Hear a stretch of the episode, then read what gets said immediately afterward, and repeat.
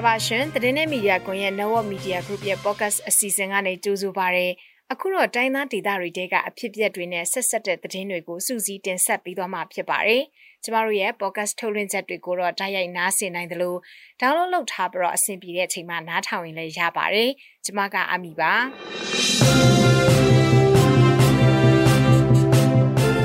ဒီနေ့မှာတင်ဆက်ပေးမယ့်သတင်းတွေကတော့ຫນွေဦးတော်လိုင်းရေးကာလအတွင်း ကြဆုံးသူ1848ယောက်ရှိသွားပြီလို့ AAPP ကထုတ်ပြန်ထားပါတယ်။ရှမ်းကယားအဆက်ဖဲခုံမှာတော့စစ်ကောင်စီတပ်နဲ့ဒေသခံပြည်သူ့ကာကွယ်ရေးတပ်ဖွဲ့တွေအကြားတိုက်ပွဲတွေဖြစ်ပွားနေတာ9ရက်ဆက်တိုက်ရှိနေပါပြီ။ CDM လှုပ်ထားတဲ့ပညာရေးဝန်ထမ်းတွေကိုအလုတ်ပြန်ဝင်ဖို့အတွက်ပြန်ခေါ်နေတာကစစ်ကောင်စီလက်အောက်မှာဝန်ထမ်းမလုံလောက်ကြောင်းပြသနေတဲ့တဲ့သတင်းပေးပို့ချက်တွေထဲမှာတော့စစ်ကောင်စီကဖိတ်ခေါ်ထားတဲ့ငြိမ်းချမ်းရေးတွဲဆုံဆွေးနွေးပွဲကိုမြောက်ပိုင်းမဟာမိတ်တပ်ပေါင်းစုအဖွဲ့ဝင်တချို့နဲ့တိုင်းသားလက်နက်ကင်တော်လှန်ရေးအင်အားစုတွေကဘာကြောင့်မတက်ကြတာလဲဆိုတဲ့အကြောင်းတွေနဲ့အတူတိုင်းသားဒေသတွေတဲကတခြားစိတ်ဝင်စားစရာသတင်းတွေကိုတင်ဆက်ပေးသွားမှာပါသတင်းတွေကိုတော့ကျွန်မနဲ့အတူနုနုကနေတင်ဆက်ပေးသွားမှာဖြစ်ပါတယ်ရှင်ဆီယနာရှင်တော်လိုင်းရေးຫນွေဦးတော်လိုင်းရေးကာလအတွင်းကြဆုံးခဲ့ရသူစုစုပေါင်းမှာမေလ18ရက်နေ့အထိ1848ဦးရှိပြီလို့ နိုင်ငံရဲ့အကျဉ်းသားများကိုညီဆောင်ရှောက်ရဲ့အကျဉ်း AAPP ကမေလ18ရက်နေ့မှာထုတ်ပြန်ထားပါတယ်။ဒီရဲ့အတွက်ဟာ AAPP ကကောက်ယူရရှိထားတဲ့အရေးအတွက်ကြဖြစ်ပြီးအမှန်တကယ်ကြဆုံးသွားသူတွေကဒီအရေးအတွက်ချက်ပိုများနေနိုင်တယ်လို့ဆိုပါတယ်။ထပ်မံကောက်ယူရရှိလာရင်လည်းဆက်လက်ထည့်သွင်းဖော်ပြပေးသွားမယ်လို့ပြောပါတယ်။နိုင်ငံရဲ့အကျဉ်းသားများကိုညီဆောင်ရှောက်ရဲ့အကျဉ်း AAPP ရဲ့မှတ်တမ်းပြုချက်များအရ2021ခုနှစ်ဖေဖော်ဝါရီလ1ရက်နေ့ကနေ2022 ခုနှစ်မေလ18ရက်နေ့ထိဖမ်းဆီးချုပ်နှောင်ခံထားရသူစုစုပေါင်း1685ဦးရှိပြီးအဲ့ဒီချေက1069ဦးကထောင်ဒဏ်ချမှတ်ခြင်းခံထားရပါတယ်။ပြည်တန်ကြခံရသူတွေထဲမှာအသက်18နှစ်အောက်ကလေးဦးအပါအဝင်68ယောက်ကကြေကြံချမှတ်ခံထားရပါတယ်။မေလ14ရက်နေ့မှာစကိုင်းတိုင်းဒေသကြီးခင်ဦးမြို့နယ်မြို့တစ်ကျေးရွာအတွင်းကိုစစ်ကောင်စီကစီးနှင်းဝင်ရောက်လာခဲ့ပြီး ဒေသခံရွာသားဦးမြင့်စိုးကိုကျေးရွာအရှိပရှိလက်ဝဲကုန်းမှာပြစ်တက်ခဲ့တယ်လို့ AAPP ကထုတ်ပြန်ထားပါတယ်။နိုင်ငံရဲ့အကျဉ်းသားများကိုညီဆောင်ရှောက်ရဲ့အကျဉ်း AAPP ကလက်လန်းမီတလောက်မှတ်တမ်းပြုစုထားချက်အရအာနာသိန်းချိန်ကနေ2022ခုနှစ် every လကုန်အထိစစ်ကောင်စီကမတရားချိတ်ပိတ်သိမ်းလိုက်တဲ့နေအိမ်အဆောက်အဦအရဲ့အတွက်စုစုပေါင်း980လုံးချက်မနေရှိနေတယ်လို့ဆိုပါတယ်။ ရှမ်းကရအဆက်ဖဲခုံမြို့နယ်စီမီလော့ကျေးရွာမှာစစ်ကောင်စီတပ်နဲ့ဂရင်းနီအမျိုးသားကာကွယ်ရေးပူးပေါင်းတပ်ဖွဲ့တွေအကြားမှာမေလ19ရက်နေ့ဒီကနေ့မှလည်းတိုက်ပွဲတွေဖြစ်ပွားနေတယ်လို့ပူးပေါင်းတပ်ဖွဲ့တွေဘက်ကပြောပါရယ် မေလ15ရက်နေ့ကလေးကထိုးစစ်ဆင်လာတဲ့စစ်ကောင်စီတပ်နဲ့ဂရီနီဒေသခံကာကွယ်ရေးပူးပေါင်းတပ်ဖွဲ့တို့အကြားဒီကနေ့မေလ19ရက်နေ့ထိတိုက်ပွဲတွေဖြစ်ပွားနေခဲ့တာပါအဲ့ဒီဖဲခုံအရှိဘက်ကန်းဒေသမှာတော့တိုက်ပွဲတွေဖြစ်ပွားနေတာ9ရက်မြောက်ရှိသွားပြီဖြစ်ပါတယ်စစ်ကောင်စီရဲ့၄နှစ်နှစ်တပ်တို့နဲ့တိုက်ပွဲတွေဖြစ်ပွားနေတာပါတိုက်ပွဲအတွင်းမှာလည်းစစ်ကောင်စီဘက်ကလက်နက်ကြီးတွေနဲ့ပစ်ခတ်နေပါတယ်။ မေလ18ရက်နေ့တုန်းကလည်းစီမီလော့ကျေးရွာတိုက်ပွဲအတွင်းဖဲခုံ PDF တဦးကြဆုံးခဲ့တယ်လို့ KNDF ဘက်ကလည်းရဲဘော်တယောက်ကြဆုံးသွားခဲ့ပါတယ်စစ်ကောင်စီဘက်ကအကြဆုံးကိုတော့မသိရသေးပါဘူးတိုက်ပွဲတွေဆက်လက်ပြင်းထန်လာနိုင်တဲ့အတွက်စီမီလော့ကျေးရွာနဲ့ဒေါပေါ်ကူးကျေးရွာဘက်ကိုပြည်သူတွေအနေနဲ့မသွားကြဖို့ဖဲခုံ PDF ကတိုက်တွန်းထားပါတယ်ဒီတိုက်ပွဲတွေကြောင့်အနီးနားကျေးရွာအုပ်စု၄စုကဒေသခံတွေလည်းစစ်ဘေးတိမ်းရှောင်နေကြရပါတယ်ရှင်။ CDN ပညာရေးဝန်ထမ်းတွေလုပ်ငန်းခွင်ကိုပြန်ဝင်လာရင်ရချိုးပြန်ပေးမယ်လို့စစ်ကောင်စီကပြောဆိုလိုက်ခြင်းကသူတို့ပြန်လေပတ်လို့တဲ့ပညာရေးဝန်ကြီးဌာနမှာလူတစ်ခန့်အဖုံမလုံလောက်ခြင်းနဲ့ကျွမ်းကျင်ဝန်ထမ်းတွေမရှိခြင်းကြောင့်ဖြစ်တယ်လို့ CDN ပညာရေးဝန်ထမ်းတချို့ကပြောပါရယ်မြန်မာတနိုင်ငံလုံးရှိပညာရေးဝန်ထမ်းတွေအနေနဲ့အခုအချိန်မှာအလုပ်ပြန်ဝင်မယ်ဆိုရင်ဝန်ထမ်းအဖြစ်ပြန်လေခန့်အပ်ပြီး မူလရာချိုးအတိုင်းပြန်ပေးမှာဖြစ်တယ်လို့စစ်ကောင်စီကမေလ18ရက်နေ့မှာထုတ်ပြန်ကြေညာခဲ့ပါတယ်။စစ်ကောင်စီရဲ့ထုတ်ပြန်ကြေညာချက်အရအခြေခံပြအကြောင်းတွေကို2022ခုနှစ်လာမယ့်ဇွန်လ2ရက်နေ့မှာဖွင့်မှာဖြစ်ပြီးအလုတ်ပြန်ဝင်မဲ့ဝန်ထမ်းတွေအနေနဲ့နိစက်ရပညာရေးမှုရုံးတွေမှာမေလ31ရက်နေ့နောက်ဆုံးထားပြီးအယူခံတင်သွင်းရမှာဖြစ်တယ်လို့ဖော်ပြထားပါတယ်။ ဒီဒီကြေညာချက်မထုတ်ပြန်ခင်2021ခုနှစ်ကတည်းကလည်း CDN ဝန်ထမ်းတချို့အလုပ်ပြန်ဝင်ကြသူတွေရှိခဲ့ရာ2020ခုနှစ်အောက်တိုဘာလမှာ NLD အစိုးရလက်ချက်ကထုတ်ပေးခဲ့တဲ့နလစာအတိုးမဲ့ချင်းငွေတွေကိုစစ်ကောင်စီကပြန်ဆက်ခိုင်းခဲ့တယ်လို့နန်း CDN ဝန်ထမ်းတယောက်ကပြောပါတယ်။ဒီအခြေအနေအပြင်လက်ရှိစစ်ကောင်စီကလုပ်နေတဲ့လူအခွင့်အရေးချိုးဖောက်မှုတွေ ဝန်ထမ်းတွေအပေါ်ဖိနှိပ်နေမှုတွေကိုကြည့်ချင်းအပြင်အခုထုတ်ပြန်တဲ့ထုတ်ပြန်ချက်အပေါ်ယုံကြည်မှုမရှိဘူးလို့ CDN ဝန်ထမ်းတချို့ကဆိုပါတယ်။တဝဲခရိုင်လောင်းလုံးမြို့နယ်ပန်တလဲကြီးရွာမှာပြူစောထီးတွေရဲ့ရန်ကြောင့်ထွက်ပြေးတိမ်းရှောင်နေကြတဲ့ရွာသားတချို့ ဒီနေ့ချိန်ထိနေအိမ်ကိုမပြန်ရဲကြသေးပဲတိမ်းရှောင်နေကြတဲ့အတွက်နေထိုင်စားတောက်ရေးမှာခက်ခဲမှုတွေရှိနေတယ်လို့ဒေသခံတွေကပြောပါတယ်။ဧပြီလ28ရက်နေ့ည9:00နာရီခွဲအချိန်လောက်ကပန်တလဲကြီးရွာကရွာသား9ယောက်ကိုပြူစောထီးအဖွဲ့ဝင်15ယောက်လောက်က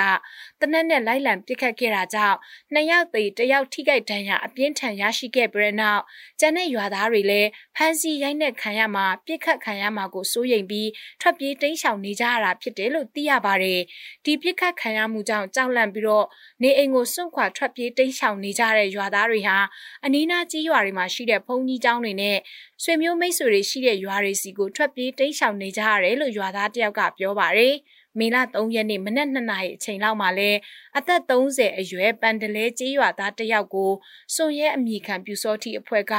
လက်ပြန်ကျိုးတုပ်ပြီးတော့ထပ်မံတပ်ဖြတ်ခဲ့သေးတယ်လို့ရွာသားတွေကပြောပါတယ်။ စစ်ကောင်စီပြောရေးဆိုခွင့်ရှိသူဗိုလ်ချုပ်ဇော်မင်းထွန်းကတော့သူတို့အနေနဲ့ပြည်သူစစ်အဖွဲ့ကိုပဲတရက်ဝင်ဖွဲ့စည်းထားတာဖြစ်ပြီးတခြားဘယ်အဖွဲ့အစည်းကိုမှဖွဲ့စည်းထားတာမျိုးမရှိဘူးလို့ဧပြီလ29ရက်နေ့ကနေပြည်တော်မှာပြုလုပ်ခဲ့တဲ့သတင်းစာရှင်းလင်းပွဲမှာပြောဆိုထားပါတယ်။ပန်တလဲကြီးရွာကဒဝယ်လောင်းလုံးလမ်းမပေါ်မှာရှိပြီးတော့အိမ်ခြေ800လောက်ရှိတဲ့ရွာကြီးတစ်ရွာဖြစ်ပါတယ်ရှင်။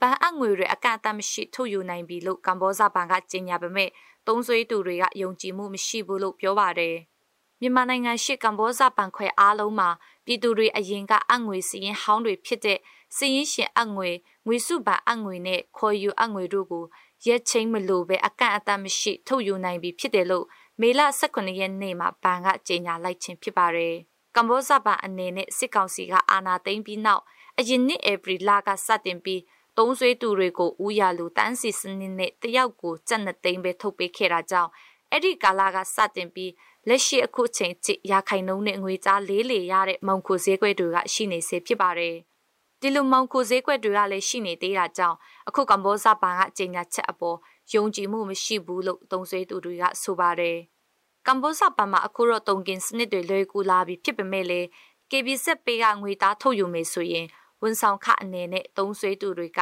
KBZ Pay Center ကို3.8ရာခိုင်နှုန်းပေးရတယ်လို့သိရပါတယ်။ကမ္ဘောဇဘအပြင်မြန်မာနိုင်ငံတွင်းဘဏ်တွေအားလုံးမှာအရင်နှစ်စစ်တပ်ကအာဏာသိမ်းလိုက်တဲ့နောက်မေလလေကစပြီးလက်ရှိအချိန်ထိ ATM ဝန်ဆောင်မှုတွေပိတ်သိမ်းထားပြီးနိုင်ငံခြားငွေလေးလေတဲ့ဝန်ဆောင်မှုလည်းစစ်ကောင်စီရဲ့ညွှန်ကြားချက်အရရပ်ဆိုင်ထားတယ်လို့သုံးဆွေးသူတွေနဲ့ဗန်ဝန်ထမ်းတွေကပြောပါတယ်။ အခုတော့သတင်းပေးပို့ချက်တွေကိုနားဆင်ရဖို့ရှိပါတယ်စစ်ကောင်စီတပ်ကဖိတ်ခေါ်ထားတဲ့ငြိမ်းချမ်းရေးတွဲဆောင်ဆွေးနွေးပွဲကိုမြောက်ပိုင်းမဟာမိတ်တပ်ပေါင်းစုအဖွဲ့ဝင်တချို့နဲ့တိုင်းသားလက်နက်ကိုင်တော်လှန်ရေးအဖွဲ့အများစုကတော့တက်ရောက်မှာမဟုတ်ဘူးလို့တိုင်းသားခေါင်းဆောင်တွေကပြောဆိုထားပါတယ်ဘယ်အဖွဲ့တွေကမတက်ဘူးလဲဘာကြောင့်မတက်တာလဲဆိုတာကိုတော့စောပွဲကနေစူးစီးတင်ဆက်ပေးထားပါတယ်ရှင်မြန်မာနိုင်ငံမြောက်ပိုင်းရှိတိုင်းသားလက်နက်ကိုင်အဖွဲ့အစည်းတွေနဲ့ဖွဲ့စည်းထားတဲ့ ပြည်ထောင်စုနိုင်ငံရေးဆွေးနွေးညှိနှိုင်းရေးကော်မတီ FPNCC အဖွဲ့ဝင်ဖြစ်တဲ့တအမ်းမျိုးသားလွတ်မြောက်ရေးတပ်မတော် PSLF TNL အနေနဲ့တော့ဆွေးနွေးပွဲတက်ရောက်ဖို့ FPNCC အနေဖြင့်မဟုတ်ပဲတဖွဲ့တည်းတည်တဲ့ဖိတ်ကြားလာမယ်ဆိုရင်တော့တက်ရောက်မှာမဟုတ်ဘူးလို့ PSLF TNL တည်င်းနဲ့ပြန်ကြားရေးတာဝန်ခံဒုဗိုလ်မှူးကြီးမိုင်းအိကျော်ကပြောပါတယ်ခုလည်းဒီအာ FPNCC အနေနဲ့ တက်မတက်ဆိုတာ ကျနော်တို့ မသိရသေးဘူး။အထိပ်ပိုင်းမှာတော့ သူတို့ ညှိနှိုင်းဆွေးနွေးနေကြတယ်။တက်ဖြစ် မတက်ဖြစ်ကတော့ အသေးစိတ်ကတော့ မသိရဘူး။ကျနော်တို့ သဘောထားကတော့ ကျနော်တို့ တဖွဲ့ချင်းအနေနဲ့ဆိုရင်တော့ တက်ဖို့တော့ မရှိသေးဘူး။ကျနော်တို့ တဖွဲ့အနေနဲ့ပဲ ဖိတ်မယ်ဆိုရင် FPNCC မဟုတ်ဘဲနဲ့ဆိုရင် သွားဖို့တော့ မရှိသေးဘူး။”ဒါပေမဲ့လည်း ဆွေးနွေးပွဲကို တက်ရောက်မယ်၊မတက်ရောက်ဘူးဆိုတဲ့ ဆုံးဖြတ်ချက်ကတော့ FPNCC ရဲ့ဆုံးဖြတ်ချက်ပေါ်မှာမူတည်တယ်လို့ဆိုပါတယ်။မြောက်ပိုင်းမဟာမိတ်အဖွဲ့ဝင်ဖြစ်တဲ့ကချင်လွတ်လပ်ရေးအဖွဲ့ KIO ကလည်းစစ်ကောင်စီခေါင်းဆောင်ကဖိတ်ခေါ်တဲ့တွေ့ဆုံဆွေးနွေးပွဲဟာပပါဝင်သင့်ပါဝင်ထိုက်သူတွေမပါတဲ့အတွက်တက်ရောက်မှာမဟုတ်ဘူးလို့ဆိုပါတယ်။ KIO သတင်းနဲ့ပြန်ကြားရေးတာဝန်ခံဗိုလ်မှူးကြီးနော်ဘူးကအခုလိုပြောပါတယ်။မြောက်လဲကကျွန်တော်တို့ကိုအဲဘူတူကြီးမြောက်လဲတော့ကျွန်တော်တို့ကိုရှင်းလို့လို့ကိုဖိတ်ခေါ်နေတာ။အဲ့ဒါကျွန်တော်တို့ကျွန်တော်တို့ကတော့မတက်ဘူးပါဝင်သင့်တဲ့ ဒီအားလုံးကတော့ဖိတ်ခေါ်ခြင်းမရှိကြောင်းကိုကျွန်တော်တို့တွေ့ရပါတယ်။ပြောမယ်ဆိုလို့ NUG ဖို့ NUG တို့တော့ PDF ဖို့နော်။အဲ့ဒါတွေကိုမစင်စားလို့လည်းမရဘူး။သူတို့အကြောင်းလဲအဲမဆွေးနွေးပေးတဲ့တော့မရဘူးဟိုလွန်ခဲ့တဲ့ချိန်ကာလမှာတော့ကျွန်တော်တို့တိုင်းသားလက်နက်ကိုင်အဖွဲ့တွေနဲ့တိုင်းကားတော်လှန်ရေးအဖွဲ့များနဲ့ဆွေးနွေးရင်ရနိုင်တဲ့အချိန်အခါလဲလွန်ခဲ့ပြီအဲ့ဒါလဲအခုတော့အဲမရှိတော့ပါဘူးအဲ့ဒီအခွင့်အရေးတွေလဲ အခုကတော့ဒီပြည်တွင်းမှာ တနိုင်ငံလုံး အတိုက်အတာနဲ့ တော်လှန်ရေးလုပ်နေတဲ့ အချိန်အခါဖြစ်ပါတယ် လက်နက်ကိုင်နေတဲ့ အချိန်အခါဖြစ်နေတယ် ဆိုတော့ အဲ့ဒါလဲမပါဘဲနဲ့တော့ ဒီမြန်မာနိုင်ငံရဲ့အရေးကို ဘယ်နည်းနဲ့မှ ဆွေးနွေးလို့မရအောင်အဲ့ဒါမျိုးကို ပြောတာပါ တခြားလိုအပ်တဲ့ ပြည်မကပုံကိုယ်တွေကိုလည်း ဖိတ်ကြားတင်တယ်လို့ ပြောပါတယ်ခရီနီမျိုးသားတိုးတက်ရေးပါတီ KNPP ကလည်း စစ်ကောင်စီခေါင်းဆောင်က ဖိတ်ခေါ်ထားတဲ့ညီချင်းဆွေးနွေးပွဲဟာ မြေပြင်မှာဖြစ်ပေါ်နေတဲ့ စစ်ရေး နိုင်ငံရေး အခြေအနေတွေနဲ့ကန့်ညီမှုမရှိတဲ့အပြင် လက်ရှိနိုင်ငံရေးခင်းချင်းရသက်ဆိုင်တဲ့အစုအဖွဲ့တွေပါဝင်တာမရှိတဲ့အတွက်တရားဖို့မရှိဘူးလို့ KNPP အတွင်းမှုနဲ့ဥအောင်ဆန်းမြင့်ကပြောပါတယ်အခုက EAO တစ်ဖွဲ့တည်းကိုပဲသူကခေါ်တယ်ခေါ်တာမှကျွန်တော်တို့ဒီနေ့